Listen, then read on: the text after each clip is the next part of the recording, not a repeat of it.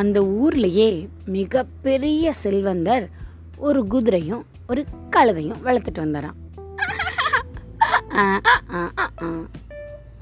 என்ன நடந்தது? இன்னைக்கு கதைக்கு போகலாம் வாங்க.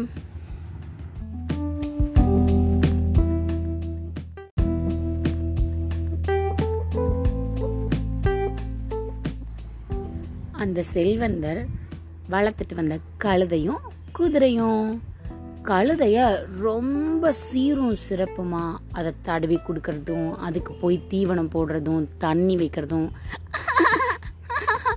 அப்படின்னு அது கூட கொஞ்சி விளையாடுறதும் இது மாதிரி அவர் குதிரை கூட ரொம்ப நேரம் செலவு பண்ணார்.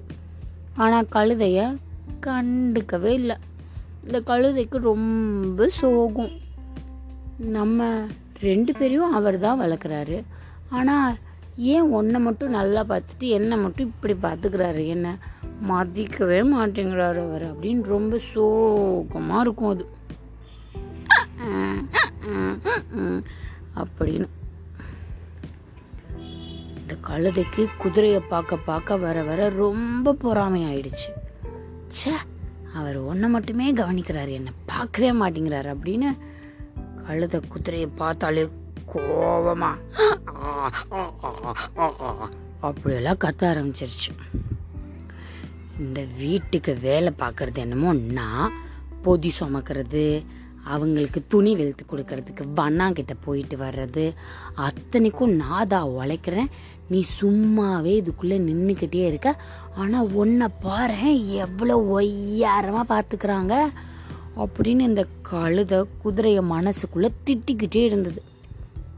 இப்படியே காலம் உருண்டோட உருண்டோட ஒரு நாள் அந்த நாட்டில் போர் உருவாயிருச்சு. பக்கத்து நாட்டு மன்னன் இந்த நாட்டு மன்னனோட சண்டை போடுறதுக்கு வரான். அப்- அப்பவெல்லாம் இப்ப மாதிரி கன்னை வச்சுட்டு மில்ட்டு மில்ட்டு மில்ட்டு மில்ட்டு அப்படியெல்லாம் சுட முடியாது. அப்படி சத்தம் போடும்ல யானை. யானை பட குதிரை பட காலால் பட அது மாதிரி சண்டை போடுற காலம் அது. அப்போது குதிரை வச்சிட்டு இருக்கவங்க எல்லாம் போருக்கு ஆயத்தமாக கிளம்பிட்டாங்க. இந்த பணக்காரரும் குதிரையை கூட்டிட்டு போயிட்டார். ரெண்டு வாரம் கழிச்சு வெற்றியோட அந்த நாட்டு மக்கள் எல்லாம் ஊர் திரும்பினாங்க. அவங்க அவங்க அவங்கவுங்க வீடை தேடி வர ஆரம்பிச்சாங்க. போர்ல வெற்றி பெற்ற சந்தோஷத்தோட.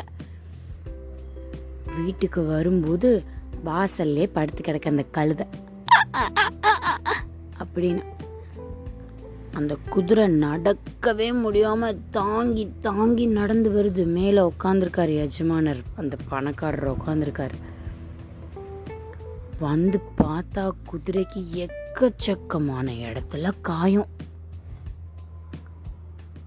நிறைய இடத்துல ரத்தமெல்லாம் வந்து காஞ்சு போய் அப்படியெல்லாம் இருக்குது அவர் எப்பயும் குதிரையை கட்டுற இடத்துல கட்டிட்டு மருத்துவரை வர சொல்லி குதிரைக்கு வைத்தியமெல்லாம் பார்த்து அங்கங்கே இலையெல்லாம் அப்படியே கசக்கி கட்டி விட்டார்.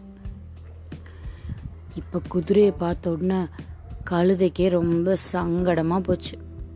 என்னதான் நம்ம நிறைய வேலை பார்த்தாலும் உயிருக்கு ஆபத்து வர மாதிரியான வேலையெல்லாம் நமக்கு கிடையாது. பொதி சுமப்போம். அது மட்டும் தானே செய்கிறோம் ஆனால் பாரு குதிரை எவ்வளவு கடினமாக போய் உயிரையும் பணையம் வச்சு நம்ம நாட்டுக்காக போராடிட்டு வந்திருக்கு அப்படின்னு. குதிரையை பார்க்கும்போதெல்லாம் அதை பற்றி தப்பாக நினச்சிட்டோமேன்னு இந்த கழுதைக்கு மனசுக்குள்ளே உறுத்திக்கிட்டே இருந்ததான்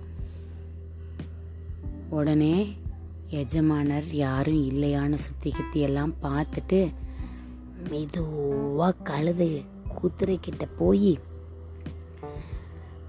நீ ரொம்ப சௌரியமாக வளர்றன்னு நான் உன்னை பார்த்து ரொம்ப பொறாமப்பட்டேன் இப்போ நீ இருக்கிறத பார்த்தா எனக்கு ரொம்ப கஷ்டமாக இருக்கு. அப்படி நினச்சதுக்கு என்ன மன்னிச்சுக்கோ அப்படின்னு மன்னிப்பு கேட்டு ரெண்டு பேரும் ரொம்ப சிறந்த நண்பர்களாக அன்னையிலேருந்து இருக்க ஆரம்பிச்சிட்டாங்க. இதுவரை நீங்கள் கேட்டுக்கொண்டிருந்தது கதையும் நானும் ரேவா வல்லியப்பனுடன். மீண்டும் இன்னொரு கதையில் உங்களை வந்து சந்திக்கிறேன். அது வரைக்கும் சந்தோஷமாக கதைகளை கேட்டுட்டு உங்களுக்கு ரொம்ப பிடிச்சவங்க கூட இதை பகிர்ந்துக்கோங்க. பாய் பாய்